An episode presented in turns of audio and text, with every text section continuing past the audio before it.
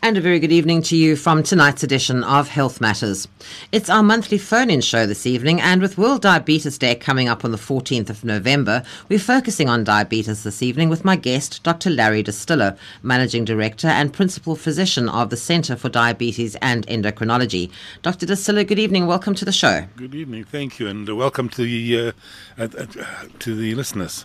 Well, just a reminder before we begin that there's a list of available documents on the Facebook page, Health Matters on SAFM. Or if you don't have access to Facebook, you can email me at healthmatters at safm.co.za and I'll send you the list and you can choose what you'd like. Well, if you have any questions about diabetes, anything you need to know, you're just curious about anything, you can call us now on 0892 10 2010. 0892 10 2010. At Adcock Ingram, we're inspired to create quality medicines at affordable prices. The passion and care that goes into our trusted brands like Panado, BioPlus, Compral, and Citro Soda can also be found in our range of generic medicines. So whether you're a boykie with a bellyache or a gogo with a cold, trust us to take care of you and your family's health. Adcock Ingram, adding value to life. Ask for Adcock Ingram medicines the next time you visit your pharmacy. Health Matters with Karen Key half million South Africans, about 6% of the population, suffer from diabetes, and there are many more who are undiagnosed. It's estimated that another 5 million South Africans have pre-diabetes, a condition where insulin resistance causes blood glucose levels to be higher than normal, but not high enough yet to be type 2 diabetes. The highest prevalence of diabetes is among the Indian population in South Africa. It's between 11 and 13 percent, as this group has a strong genetic predisposition for diabetes. This is followed by 8 to 10 percent in the coloured community, 5 to 8 percent among our black community, and 4 percent amongst the white community. Well, globally, 366 million people have diabetes. The International Diabetes Federation predicts that this number is to rise to 552 million by the year 2030. That is absolutely alarming.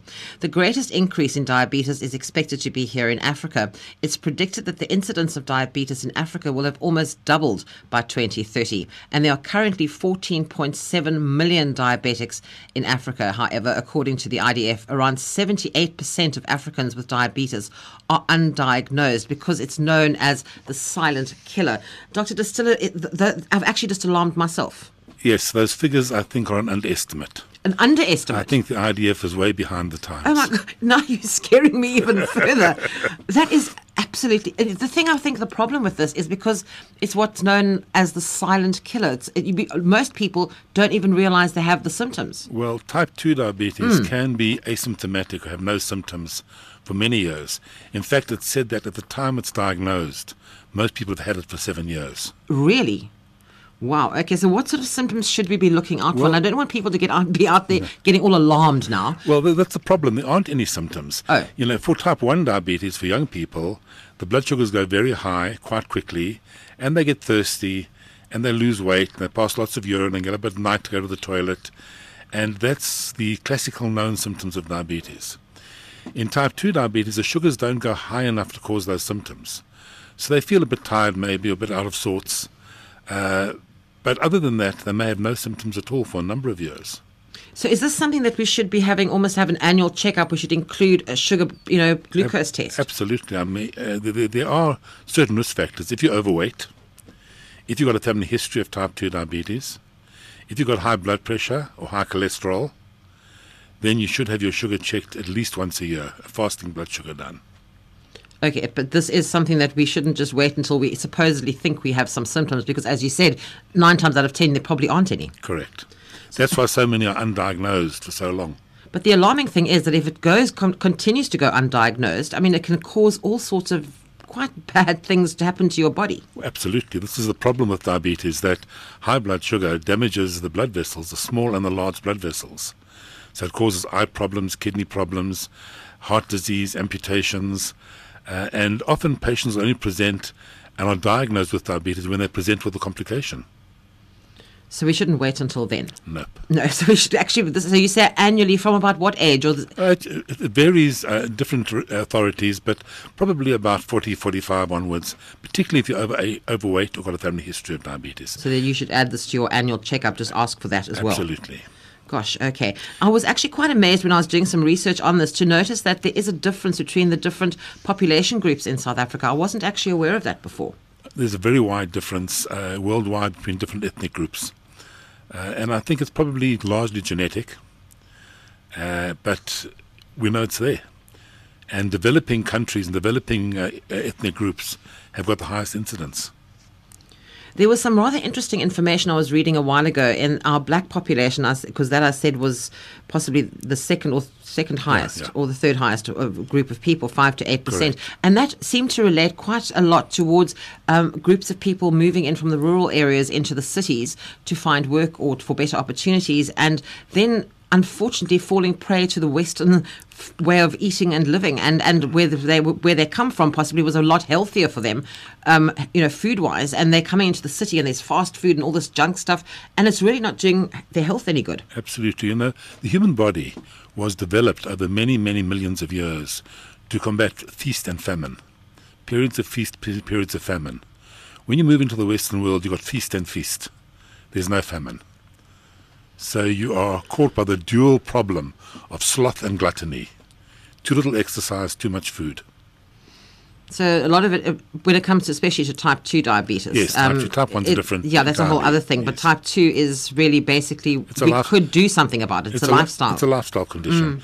Mm. The genetic predisposition may be there, but if one exercises and eats properly and stays slim and fit, your chance of getting it is reduced dramatically. Well, you're listening to Health Matters on SAFM. I'm Karen Key, and this evening we're focusing on diabetes with my guest, Dr. Larry Distiller, Managing Director and Principal Physician of the Centre for Diabetes and Endocrinology. If you have any questions, you can call us now on 0892 10 2010 0892 10 2010. Dr. Distiller, could you tell me a little bit about the Centre for Diabetes and Endocrinology? What do you do there? Okay, Centre for Diabetes and Endocrinology is actually part of a nationwide network of diabetes centres. Head office is in Houghton, where I work, and we've got a, a large centre with six endocrinologists, diabetologists working there. But we also uh, help administer and work with another 260 centres around the country, which involves a number of diabetologists, a number of specialist physicians, and a large number of trained GPs in different diabetes centres across the country, uh, looking after diabetes with contracts with a lot of medical aids. So we, we're trying to bring better care to diabetes everywhere. I had a look at your website, and there's a lot of very useful information on the website if people are interested in going to have a look at that. Because I think the more information we have, the better we possibly will be in the end. You know, a long time ago, I'm talking about 1927, a man called Elliott Joslin, who was one of the first diabetologists ever from the States, from Boston, made a statement. He said, The diabetic who knows the most lives the longest. Well, there, that is a, well, there you go. Have a look at the website. I'll give you the address just now. Lots of good information there. Are there any sort of myths surrounding diabetes that we should be aware of, that we should be ignoring? Yes. First of all, that sugar causes diabetes. Sugar per se doesn't cause diabetes. It's too many calories and getting fat that causes diabetes. So sugar in moderation is okay. It's reasonable. The second myth is that artificial sweeteners cause all sorts of horrible things from Alzheimer's disease to cancer. There's no evidence of that at all. They're considered to be quite safe in the uh, scientific medical literature.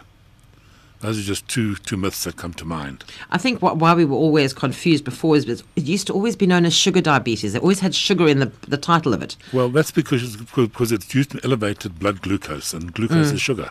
Yes. So people, I think, assumed that the sugar was causing all of that. That's what was called, sh- sh- called sugar diabetes. Correct. But that's just the name because of the glucose. Correct. Okay, right. Okay.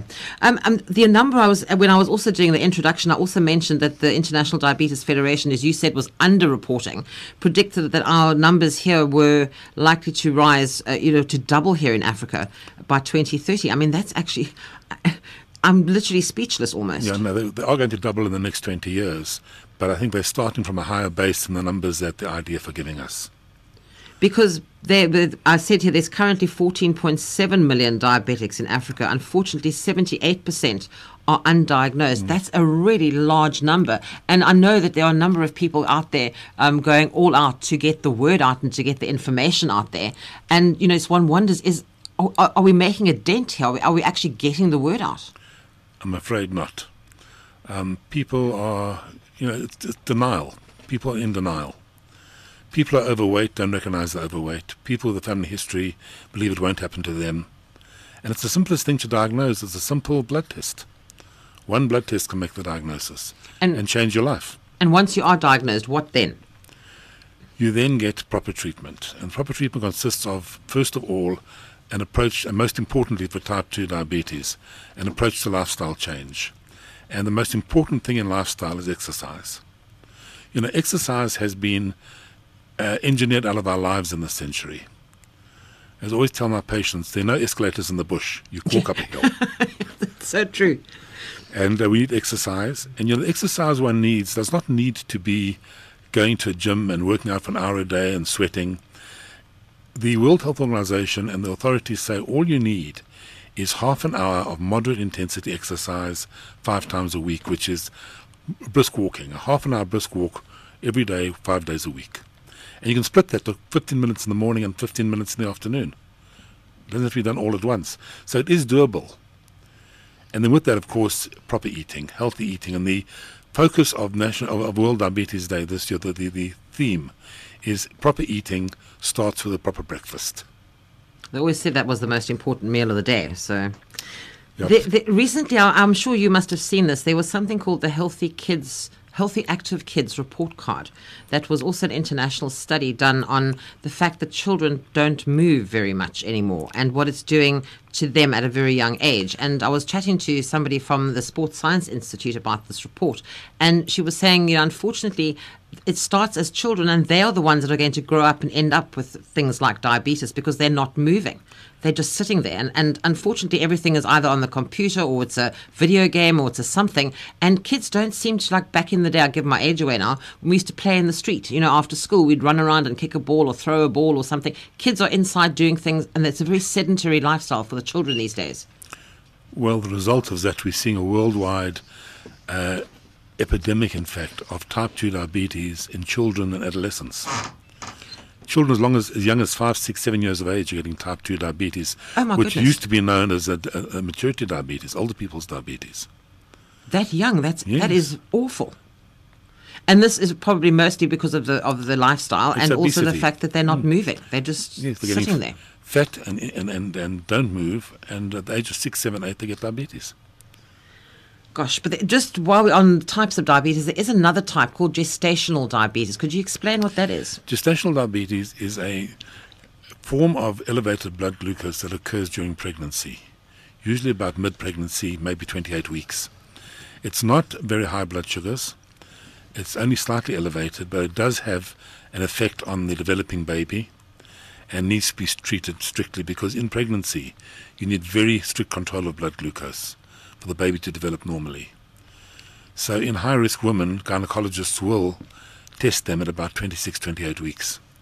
Their sugars are higher than they should be for that stage of pregnancy. That's called gestational diabetes. And this is something that once they've had the baby, more than likely will return to normal. Well, Uh, most will return to normal in the short term, but it is a precursor of type 2 diabetes later in life.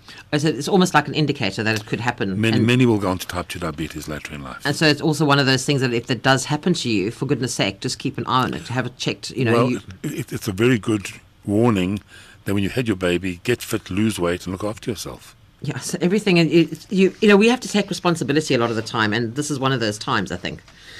Right, you are listening to Health Matters on SAFM. I'm Karen Key, and this evening we're just focusing on diabetes with my guest, Dr. Larry Distiller, Managing Director and Principal Physician of the Centre for Diabetes and Endocrinology. Any questions, you can call us now on 0892 10 2010. 0892 10 2010. Chris in Potchefstroom, good evening. Good evening, Karen. Hello. Good evening to the doctor. How can we help you, Chris? Yes. Uh, uh, Karen, I just want to know from the doc type 2 diabetes, how, what is, how quickly can that develop into type 1? That's question number one. And number two, I've got a lot of friends who are diabetic, but there's a norm amongst them to continuously eat because apparently they are always hungry or something, but they all eat the wrong food. So I, I wanted to know: is this is this common that diabetic people are always munching on something? All right, let me answer those two questions. The first one, we need to understand type 1 diabetes and type 2 diabetes are to- two totally different conditions. Type 2 doesn't turn into type 1. If you've got type 2, it's always type 2. But type 2 people with type 2 diabetes, many of them will eventually need insulin treatment. It doesn't make them a type 1, they're remaining a type 2, but they're type 2s who need insulin. So don't confuse the two. Type 1 can't become type 2, and type 2 can't become type 1. Just the treatment changes. Okay, that's All fine. right. Okay. The second issue, uh, it's question of what comes first, the cart or the horse. Are these people diabetic because they're eating all the time and getting fat, and they're blaming the diabetes now? Because diabetes doesn't increase your appetite. If they're on certain treatments, some pills called sulfonylureas, those who are on insulin, it might make them hungry if they're being overtreated, and the sugars are dropping all the time. But if they've been properly treated and their sugars are stable, they should be no more hungry than you or I. because that's that what I, you? that's what yeah that's it helps a lot doc because most of them are always saying I've got to take my tablets and therefore I've got to eat something and, and I just look at the amounts of food they consume and and it's been the weight is the problem but Yeah, if, it's an if the medication then makes you eat more then I, I couldn't understand why No, it's an excuse. I think also uh, there was also uh, in the literature they talk about diabetics having to eat six meals a day, but I think they say six small meals. So you're supposed to be eating to keep your sugar levels. No, that's Is that's, that- what is that's that? Is that gone that's- now? That's old-fashioned. Well, uh, what I'm saying, maybe they still think that's what they're supposed to do, Yeah. but they miss the word small. Yeah, in in in, in the uh, previous older treatments, older insulin regimens, you had to eat six times a day, three meals and three snacks. With more modern insulins now, you can do away with those snacks, and three meals a day is fine. Three healthy meals of uh, moderate quantity. You don't have to eat all day long with diabetes. So, Chris, maybe you should tell your friends that was old news. They're not supposed to do that anymore. I will most definitely do that thanks a lot Karen Okay, thanks, Chris. Pleasure. Thanks. Good night. Bye bye. Bye. So, so maybe people are still living in back in the day saying six meals a day, but they missed the word small. Miss the word small, Yeah, absolutely. it's small meals, and now you say that's no longer the case. no, they eat once a day, my patients, all day. Oh, but realistically, they're supposed to just have like a regular people, Yes, three, meal- meals, a three day, meals a day, moderate f- meals, moderate and food intake, healthy food. is healthy there anything eating. that people with diabetes should be avoiding, like the plague? Funnily enough, I'll tell you one thing they don't know they should be avoiding. It's fruit juice. Really? A Why? glass of fruit juice has got more calories and more sugar than a glass of Coca Cola. But it's fructose, and they, you know they say on these fruit things, no sugar added. They don't have to; it's so full of sugar anyway. And fruit, you know, I explain to my patients: if you want fruit and you have an orange, it's an orange. If you have a glass of orange juice, there's eight or nine oranges, and without fiber, without uh, it's just pure orange juice. It's pure, it's pure sugar.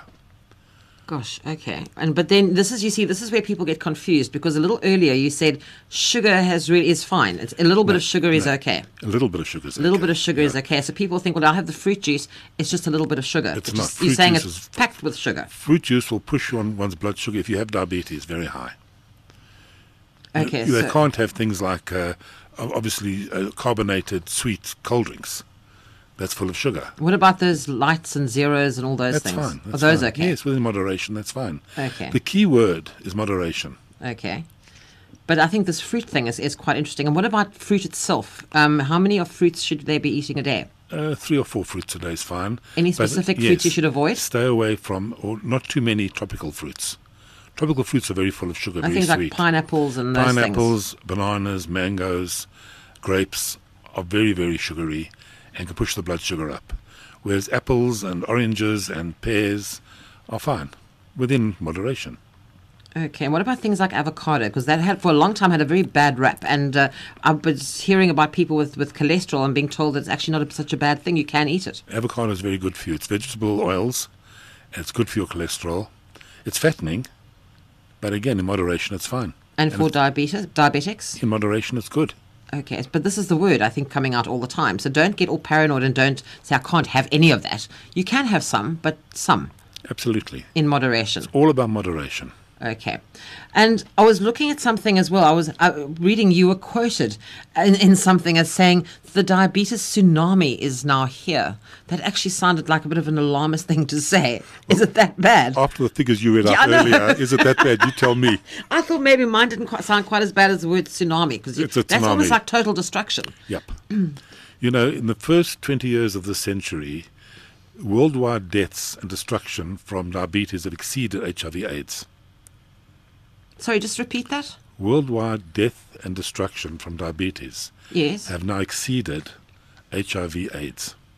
And yet we don't seem to take it as seriously correct, for some reason. Correct. Why? I, I don't know. We should be. And this is why uh, the United Nations declared a formal World Diabetes Day to bring this to the attention of the world.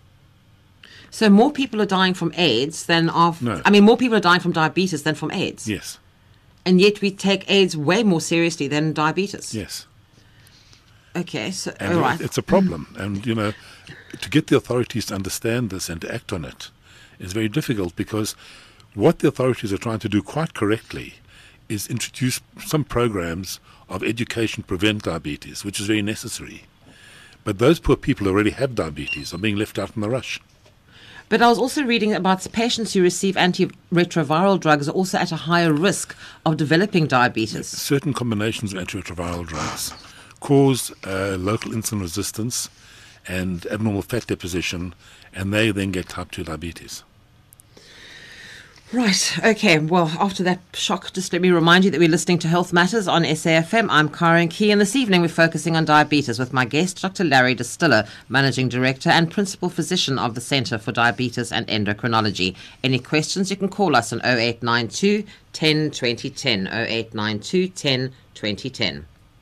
At Adcock Ingram, we're inspired to create quality medicines at affordable prices. The passion and care that goes into our trusted brands like Panado, BioPlus, Compral, and Citro Soda can also be found in our range of generic medicines. So whether you're a boykie with a bellyache or a gogo with a cold, trust us to take care of you and your family's health. Adcock Ingram, adding value to life. Ask for Adcock Ingram medicines the next time you visit your pharmacy. Right, and uh, Eunice in Lenasia, good evening. Uh, good evening. Uh, good evening to you, doctor. I just want to find out what's the ideal range for type 2 diabetes because mine used to be 12, now it's down to 8, 8 to between 8 and, and 9.2. Are you talking the about... other question is I read on the internet, now they're saying eggs are bad for diabetes and a whole lot, a lot of other things with it. So I'll listen on the radio on your comments on it. Thanks, Okay. Eunice. All right. Okay, then, I, I bye. need Eunice, don't go yet. Hang on, Are Eunice. Hang on, wait, wait, wait, wait. Are you talking? Oh, he's no, it's gone. He's. I was talking about his levels. I'm assuming when he's testing himself. Does he mean blood sugar or does he mean HbA1c? I think he's talking about the blood sugar when he's testing himself. Okay, the ideal blood sugar would be a fasting level, ideally, between 4 and 6.5, and a blood sugar taken randomly after meals uh, up to about 7.88. Oh, okay. would be that ideal. I thought that was that would be that sounded a bit high. No, that's, that's, that'll get you a normal HbA1c, and that's good control. Oh, okay. Four, between 4 and 6.5 fasting, and between 4 and 7.88, and sometimes even up to 10 is okay. Because I did a show on diabetes a couple of years ago, and there was a, a lady that emailed me after the show, quite in, in quite a panic because her when she was taking her own t- testing herself in the morning or something, it was five, and somebody had told her that was extremely high. Not at all. And I thought, well, now you, I'm listening seven point eight eight, and I'm thinking, gosh, well, in her case, that would have been fine. Now, fasting should be below 6.5.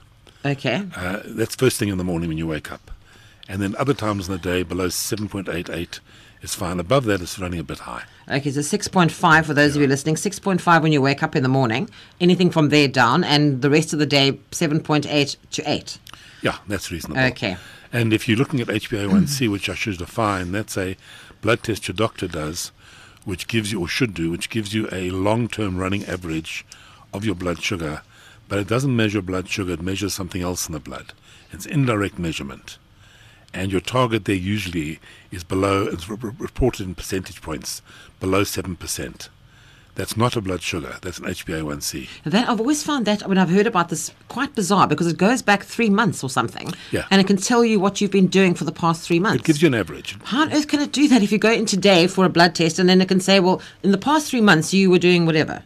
Very odd. How does it work? Because okay, the the hemoglobin molecule in the blood converts to a minor form of hemoglobin. It changes dependent upon the prevailing glucose level. And that glucose level, the higher it is, the quicker it'll change this across. The lifespan of a red blood cell is 120 days. So over that period of time, it's going to change its hemoglobin concentration depending upon prevailing blood sugar level. Okay. So if you measure that and see what percentage has changed across, it should be less than 7%. Oh, right. If it's okay. more than that, it means your sugars have been too high on average over the last three months. Okay, that just makes more sense. When I heard about this test, I thought, how on earth can it tell you what your blood sugar's been doing for the last three months? Okay. There's some sort of magic, you know. Me- medical magic. Medical magic. Right, Janine in Cape Town, good evening. Janine? Hello, Janine, are you there? Yeah, can you Oh, hear there me? you are. Now we can. Hello. Oh, um, Dr. Vasili, you said that it was very important during pregnancy that the mother's blood sugar level was correct. And I wondered what effect it would have on the fetus if the mother had hypoglycemia during pregnancy. Hypoglycemia meaning low blood glucose. Yes. Funnily enough, very little. It's, the baby doesn't mind hypoglycemia. The Right. baby doesn't like high blood sugars. Right. All right. Thank you very much. Have you been having a problem there at all, Janine? Or Uh, is- well, it was a long time ago that I had that problem, but it's worried me. Yeah. No. Um, hypoglycemia, unless it's prolonged and persistent, and the mother's in a coma for three months, which is not going to happen, uh, doesn't do the baby harm. Intermittent low sugars are fine. Intermittent high sugars are not good. All right. Thank so you, very much. So obviously we're fine there, Janine. Thanks for getting through. Right. Bye Thanks. bye. Bye bye now. So th- yes, that is a bit of a concern, as you mentioned. The for the baby, we need to make sure that our blood sugar is. Maybe we should, before we even consider doing the pregnancy thing, we should actually make sure that we're healthy before we start. Of course, you should be healthy, and the most important thing is don't be overweight when you fall pregnant, Yeah, otherwise you're going to end up with problems. particularly if there's a family history. But oh. often, often you can't diagnose it until halfway through the pregnancy. It only mm. starts halfway through the pregnancy. Okay, so and it's nothing. I would imagine. Imagine a lot of times, is it anything that we would have done, or is it the, we be eating the wrong things, or is this just something that we would have been predisposed to? Predisposed to superimposed on probably eating the wrong things and being overweight. Okay, right. And also older, the older mothers, the fatter mothers are more likely to get gestational diabetes. Okay. You're listening to Health Matters on SAFM. I'm Karen Key, and this evening we're just focusing on diabetes with my guest, Dr. Larry Distiller, Managing Director and Principal Physician of the Centre for Diabetes and Endocrinology. Any questions, you can call us on 0892 10 2010. 0892 10 2010. Nina in Craighall, good evening. Hello, Nina. Uh, Hi. Hi. Can I ask two questions? Yes, sure, go ahead. The first one is that there seems to be some dissonance or disagreement about whether one's supposed to be having a test for four or six hours. So, in other words, it seems that it's not quite so simple to say just have a test. That's the first question. The second thing is that I seem to have read in my day that there's a problem with testing so frequently because it's um, interfering with your natural sugar system. And by, by elevating your sugar system so frequently, you're actually also having a bad impact. I think you're referring to a glucose tolerance test. Uh-huh. And, and you are, I am, I am. All right. A glucose tolerance test is only necessary if you are concerned about having prediabetes or impaired glucose tolerance. Diabetes is diagnosed very simply by fasting glucose above 7. So it's a single fasting blood test. If the fasting blood test is between 6 and 7, so it's higher than normal but not high enough to be diabetes, you want to see what's going to happen after a meal. And what you then do is a glucose tolerance test. And what that is, is you're given 75 grams of glucose to drink. It's a sweet, sugary drink. And two hours later, a second blood test is taken. That should be below 7.8. If it's between 7.8 and 11, then that means you've got impaired glucose tolerance, which is a pre-diabetic state. Nobody has glucose tolerance tests done all the time. It's done once, maybe once a year. And it'll raise your blood sugar for maybe 20 minutes once a year. It's not going to be a, a problem in terms of causing any damage. Okay. Because if it's, um, if it's above 11, then you have diabetes by definition. You don't have to do the test again. You've got your diagnosis. Mm, mm. And, and so this, the, the fasting glucose is simply that you're going to fast overnight and then you're going to have a blood test and that's going to tell you where you're at. Absolutely. It'll give you one of three answers. Either it's normal, which case it's great, go home. Or it's uh-huh. above seven, in which case you've got diabetes, there's your diagnosis. Or uh-huh. it's between normal and diabetes, and then you go ahead and do a glucose tolerance test to see where you're at in terms of prediabetes. Okay, that's great. And tell me something, do you think um, most doctors are aware of this. Well, I know that often, you know, the medical system is somehow behind what the, the most current thinking is. Well, this is not new. It's been around uh-huh. for a number of years, and most doctors should be aware of it. Uh huh. Okay, that's fantastic. Thank you so much. Thanks, Nina. Thank I, you. I, I, did forget to answer a question the previous about eggs. Oh, right, okay. the eggs, yes. Um, just to make the point that it's not a good idea to learn your medicine from Dr. Google. Oh, right. Okay. Because Dr. Google's got lots of people who give him lots of different ideas. and some and some may be scientifically correct, and some are nonsense, and some are new age rubbish, and you can't differentiate one from the other unless you've got scientific expertise to look where it's coming from and what it's about. So what is the story about the eggs? Eggs are fine in moderation. Well, there's the word again. You yeah. don't go having six eggs every day because it's not going to be good for you yeah. anyway. But two or four eggs a week should not do any harm. No. So that probably explains why my doctor's never too happy when I say, "Well, I looked it up on the internet," and then he looks at me a bit oddly. So absolutely, maybe I shouldn't do that anymore. The okay. worst enemy of the medical profession is Doctor Google. right. So we'll not not we'll not consult with him too regularly. No. Claire and George. Good evening. I uh, am. Uh, um, uh, hopeful that you can answer a question for me uh, to the doctor. Um, I uh, have heard that fructose is not particularly good, um, and uh, that this may be a reason why overdoing fruit is not such a good idea. Um, maybe this is incorrect information, but um, I was uh, uh, was astonished to see in uh, a magazine uh, just out of interest. They said um, uh, some rusks for diabetics, and then they um, uh, they said that one should put in fructose instead of sugar. I would not do that. You're quite right. Fructose is not good.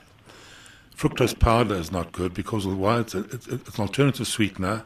It's as caloric as sugar because fructose is a sugar and it has certain effects on the liver and the triglycerides or fats in the blood that are not favorable.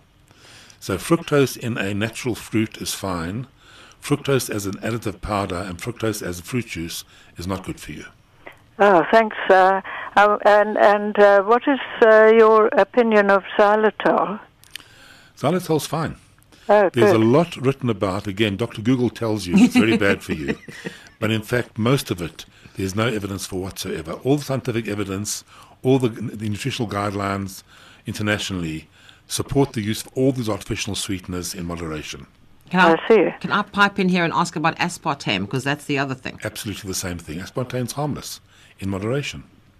So what if you use it every day in tea or something? That's in moderation. If you don't drink, if you're drinking 20 liters of diet cold drink a day, that's not moderation. Oh, is aspartame in the diet cool drink as well? Most of them. Okay, and so we shouldn't panic too much. Just don't, don't drink 20 litres of it. I can tell you, my three children all grew up on diet cool drinks from the time they were babies. They're young adults now, and they're all perfectly well and intellectually very bright. Okay, great. Well, I can carry on having my, my little sweetener things in my tea then. Absolutely. Great. So do I. Oh, Claire, does that help you? Have you? Yes, do you need uh, um, I've been wondering about that for ages because I wondered why on earth it was being uh, touted as a, a good additive to uh, for diabetics, and I thought this is surely wrong. No, that's an old, old, old stuff. The more modern trend is not to offer it and not to recommend it. Yes. So, gosh, so were they offering it? Were they suggesting it back in the day that fructose wasn't a bad thing? Um, uh, this is quite recent. Uh, I'm not a great one for reading um, recipes or anything, but I was curious as to what they would recommend for diabetics because I had an uncle who was diabetic, and uh, when I saw the um, uh, a cup or so of, or, or 500 grams, I think it was, of fructose. Good I grief. thought this is absolutely um, off the wall. Uh, I, I thought that was a very bad idea, but then I thought I don't have enough information to be sure. Now, you're right, and rather use an artificial sweetener. Never mind what Dr. Google says. Right. well, thank you very much. Thanks so much for getting through, Claire. Good night to you. Good- It's rather alarming, though, that people would tout something. I mean, people who write these sort of recipes would say, well, you know, this is for a diabetic. One would assume that they'd consulted with a dietitian or somebody knowledgeable before they would say something like that. Because, I mean, people who are diabetic would then go out and, and do that. There are a lot of people out there, and we won't mention names, uh, but there are a lot of people out there who are recommending numerous different diets, supplements, and other things with no scientific background whatsoever. It's rather so. Where should we go for this information? We can't go to Doctor Google anymore because you've put, you know, you've scared us half to death about him now. Go, so go to a doctor. we go to the doctor Trust your doctor, go to your doctor. ask or a him dietitian, maybe. Or a good academic qualified dietitian. Okay, right. Comfort in Woodbank. Good evening. Evening to you, Carl, and, the, and the, to the doctor. Uh, I just wanted to find out, uh, uh, apart from uh, having uh, the, this diabetes, uh, maybe receiving it from your family line, maybe from your parents or something like that, what, what, what, what causes the thing? Because I, I just got the program like in the middle where you were speaking about the the young children, the modern children, how they, they, they don't move around, they don't play around, and those kind of things. But uh, apart from that, and apart from having it, receiving it on, from the from, from your family line, what causes uh, diabetes uh, in terms of the lifestyle and the the, the the kind of food that we eat? And I listen on the radio now. Thanks, Comfort. Okay, bye. Yeah, we Good did- night. We did cover this, I'll repeat it. Diabetes is basically a genetic predisposition to it. So genetically, you might be predisposed to it, but you need usually to gain weight and be inactive. So it's the kind of food that's high in calories that causes weight gain, together with no activity. So it's Western Western lifestyle, fast foods. So it's fat, sugar, salt, those sorts of yeah, things. fat, sugar, salt, and no exercise. Okay, so sitting around eating fast food and snacks while you're watching TV or playing computer games, Not a you're good on the right on the right road if you're planning to get diabetes. You're pretty much on the way. Yeah, not a good idea. Okay, so definitely don't go Put, around your, doing put your exercise bike in front of the TV and cycle while you watch. There you see, you always have a plan. We didn't even need Dr. Google for that one. but So well done. Okay, so if you want to sit, watch TV, get an exercise bike and do what do spinning classes. Do your own spinning class in front of the TV. yes, Right, there you go. And then it's it's not going to be quite so bad. Just a reminder, you're listening to Health Matters on SAFM. I'm Karen Key, and this evening we're focusing on diabetes with my guest, Dr. Larry Distiller, Managing Director and Principal Physician of the Centre for Diabetes and Endocrinology. Any questions? We don't have too much time left, so if you want to get through, call us on 0892 10 2010. 0892 10 2010. At Adcock Ingram, we're passionate about the health of all South Africans. For more than 120 years, generations of families across the Rainbow Nation have trusted us with the day to day health of their loved ones. With household names like Panado, Bioplus, Compral, and Citro Soda, you'll find the same quality and care in all of our medicines. Adcock Ingram, adding value to life. Ask for Adcock Ingram medicines the next time you visit your pharmacy. Right, Brian in Daveyton, good evening. I'm fine, madam. How are you? Very well, Brian. How are you doing? Uh, it's fantastic. How, how can we help you? Do you have a question for the doctor? Yeah, I just want to ask you one question. I'm listening to my phone. Is, uh, yeah, I just want to ask you one question. So, how long would you wanna take uh, before the indication of the symptoms? How long before the symptoms arrive? Yeah, for how long it's gonna take? For how long it's gonna take before the indication of the symptoms? The symptoms can take anything from months to years to even 10 years. It depends. The symptoms are due to a high blood sugar. Okay. And sometimes with type 2 diabetes, the sugar is high but not very high. So you don't have many symptoms. And very often, the first time you get symptoms is when you get complications. So you'll notice that your circulation to your leg is bad, or you'll have a heart attack, or your, your vision will go bad. Then you go to the doctor, he says, Oh, you've got diabetes. But you'd had it for 10 years before that. Okay, okay, okay, okay. Thanks, doctor. So the thing, Okay. Brian, the thing, or do you think that you might have diabetes? Is that why you're calling? Uh, no, I just want to know. I don't have uh, diabetes. Just I just want to know. I'm listening to your program, madam. So I just want to know that uh, uh, about the diabetes. That's why I'm asking this question. Okay, because a lot, as, as you would have. Because, yeah, because there are some diseases that are very, very hidden. Sometimes you're gonna live without or with it. You, you never know. That's right. that- That's yeah. right. That's right with diabetes. You live with it until you have problems from it, and then suddenly you know you've got it. O- Okay, okay. Because that is the scary thing about diabetes. As we keep saying, it's a silent killer. And it, it can cause all sorts of terrible things to go wrong with you, and you didn't know you had it because basically a lot of the time there, aren't, aren't any symptoms, so you don't know that you're sick. Which is why, as we said right at the beginning, Dr. Distiller said we need to actually, once we hit the age of about 40, if we haven't had any symptoms of any major description by the time we're 40, this should be part of our annual checkup. We should be having our blood sugar taken and tested once a year. I think Brian's gone now. Brian, you're still there? No, No, he's gone. But you know, it, it's it's what he says. You know, he asked how long before you, you but you, you but sometimes you just would never know. Yeah, but I'd like to just add something here. Perhaps we are, are giving people a big scare here. Well, is that a Um, bad thing? No, it's not a bad thing. But I think we need to understand that if diabetes is diagnosed with modern day treatment, It's treatable. you can live. And as we say, diabetes is not a death sentence; it's Mm-mm. a life sentence. Yes. And let's explain what that means. It's a It lifestyle look, change. Look after yourself Mm. and look after your. Take your pills, take your medicine, and most importantly, change your lifestyle for the rest of your life. But you can live to. I mean, I've got many patients in the 80s and 90s who've been diabetic for 20, 30, 40 years, and they're doing very well. So basically, we just need to make people aware of it, and once it's once it is diagnosed, it is treatable. And as Dr. Distiller says, you can live a very healthy life for a very long time. But it's up to you. It's it's a case of taking responsibility of being compliant. That's the big thing. We need to take the medication, change the way we live and or eat. And um, I was talking to a doctor actually the other day who said the thing about the supposedly inverted commas, she said there is no such thing as a diabetic diet. She said it's the way we should all be eating. Our entire family should be eating healthily. So that's how we should be eating. It's not, no such thing as an actual diabetic diet. Would you agree with that? Well, first of all, I don't use the word diet. Diet's a four Well, that's what she said. You know, otherwise people think they're being deprived. Diet's a four-letter word. You Mm. shouldn't use it. It's rude. Yeah, I agree with you. you talk you talk about proper eating habits. Yes. And everybody should eat properly. So Mm. you're quite right. There's no the, the concept of diabetic diet doesn't exist. Yeah. It's healthy eating. And she said the whole family should be eating. It's not as if you have to change the way you do things. You should just be eating It's more healthily. important more important than that. Because it, the, the the inheritance of diabetes is quite strong. If you've got a parent with type 2 diabetes, your chance of getting it's about 50%.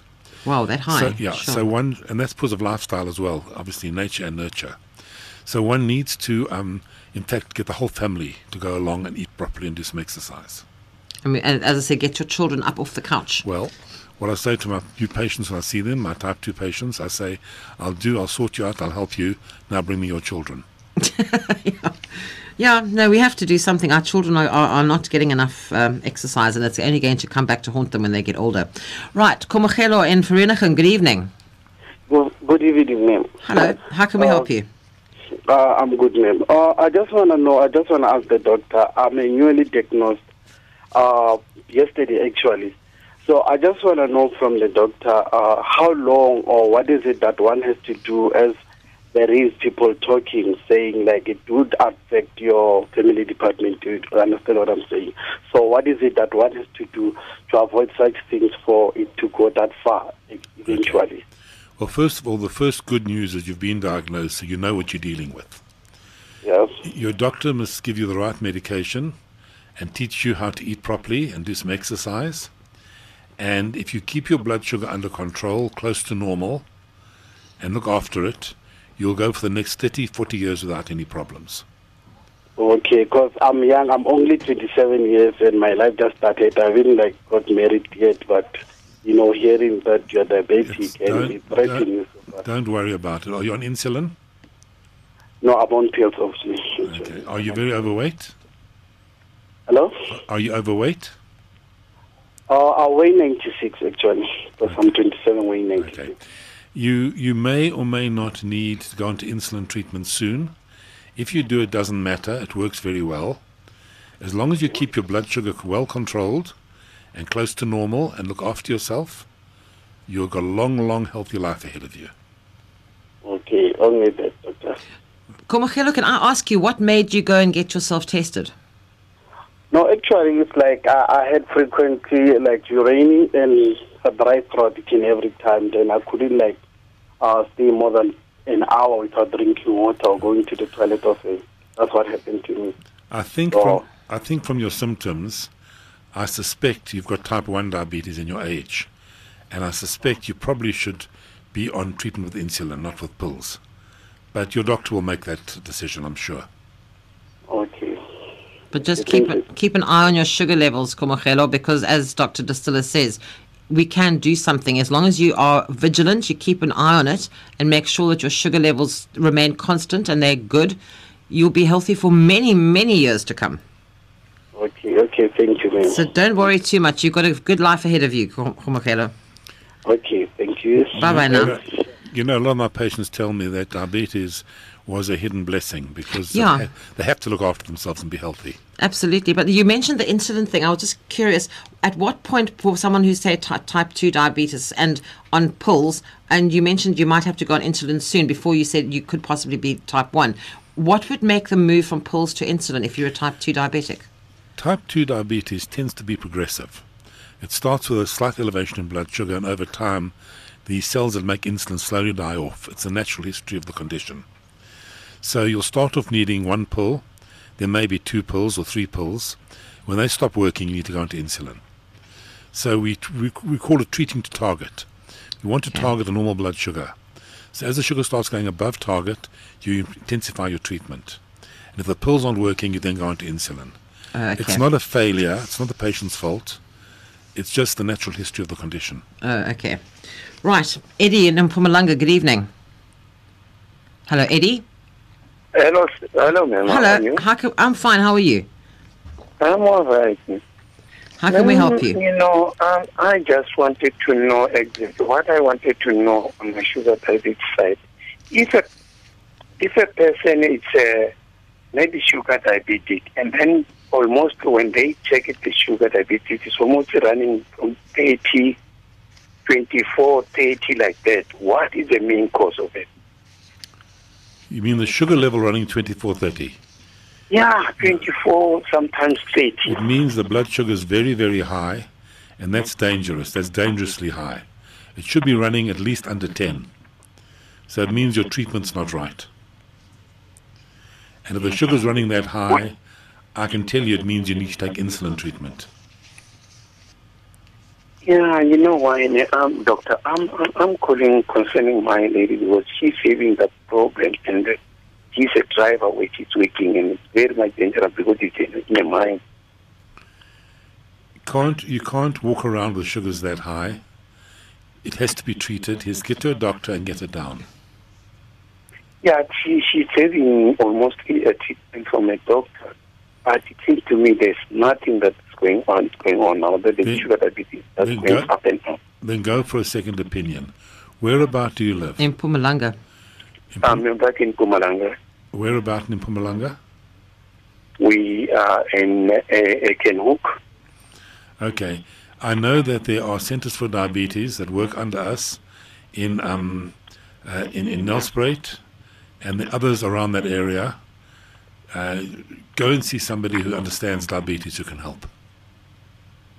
In the, in Nelspruit. Dr. Distiller, if I emailed you in the morning, could you possibly give me some idea of where these places are close to where Eddie is? And then I can let him know. Eddie, I've got your phone number and maybe I can give you a call. Okay. Yes, no, with pleasure. If, Okay, uh, no, Eddie- if he's near Acornhoek, I'll find I'll find one of our centers close to him, and I'll send I'll send it on to you. Okay, Eddie, we'll be in touch with you thanks. tomorrow. Okay. Thanks. Thanks so much. Good night. Right, our last caller for the evening, Kimmy in Durban. Good evening. Yes, uh, good evening to you, Karen, and good evening to you, Doctor. Hi. Um, I have just one comment to make and, and a question, if you would just indulge me. Okay, very quickly, Uh, Kimmy, we don't have too I- much time. Okay, so I hear the doctors cry there not to uh, uh, blindly trust Dr. Google. Yes. But I do see a wealth of information uh, on Google, and I think uh, uh, there are some uh, well-informed sites, uh, particularly those by pharmaceutical companies that have a wealth of information which could arm a, an ignorant person like me when go and approach the doctor. So I wouldn't just blindly put it in the trash can. You know, there, there's some information there that could be beneficial to all of us.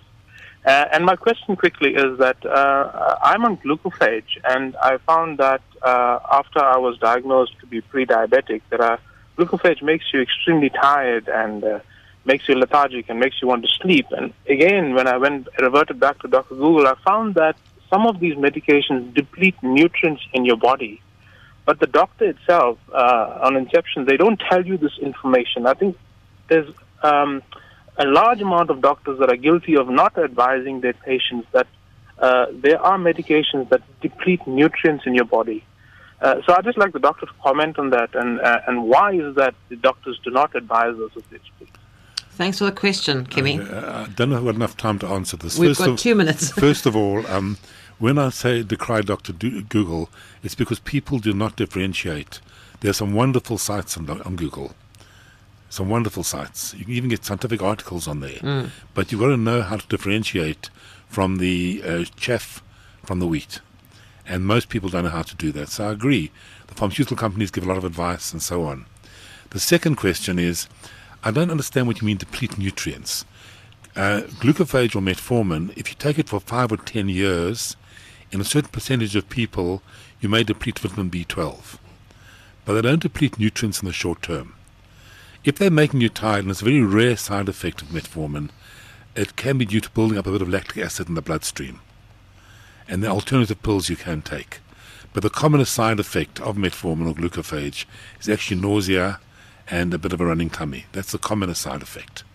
It's not depleting nutrients. Is there anything that people possibly should be taking as a supplement if they're diabetic? Uh, we don't believe in supplements. If you eat three decent meals a day, you're getting more than enough vitamins and supplements that you need. Uh, if you look around, and again, go and look and do some searches, you'll find anything from chromium to nickel to zinc is all supposed to help diabetes.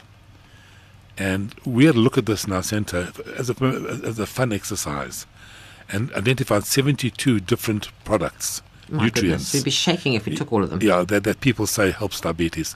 None of us got any scientific evidence whatsoever.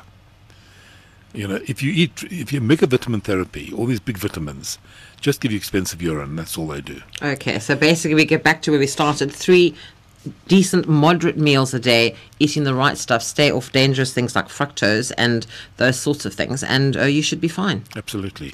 We Well, don't my- need vitamins. No, okay. Well, my thanks once again this evening to Dr. Larry Distiller, Managing Director and Principal Physician of the Centre for Diabetes and Endocrinology, and he's been my guest on tonight's edition of Health Matters. Dr. Distiller, thank you very much indeed for your time and for all the wonderful information you've imparted to my listeners this evening. Thank you, and thanks very much.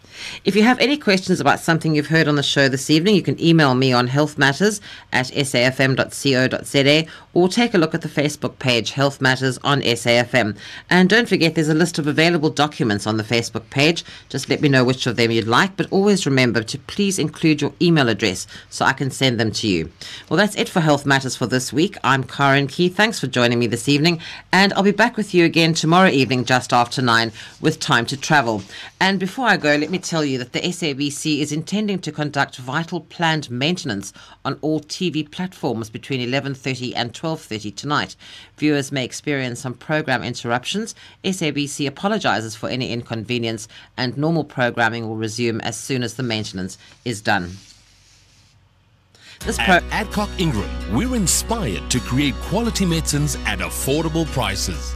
The passion and care that goes into our trusted brands like Panado, BioPlus, Compral, and Citro Soda can also be found in our range of generic medicines. So whether you're a boykie with a bellyache or a gogo with a cold, trust us to take care of you and your family's health. Adcock Ingram, adding value to life. Ask for Adcock Ingram medicines the next time you visit your pharmacy. And this program was brought to you by Adcock Ingram. Adcock Ingram is passionate about the health of all South Africans across our rainbow nation. Trust Adcock Ingram medicines to take care of you and your family's health. Adcock Ingram, adding value to life.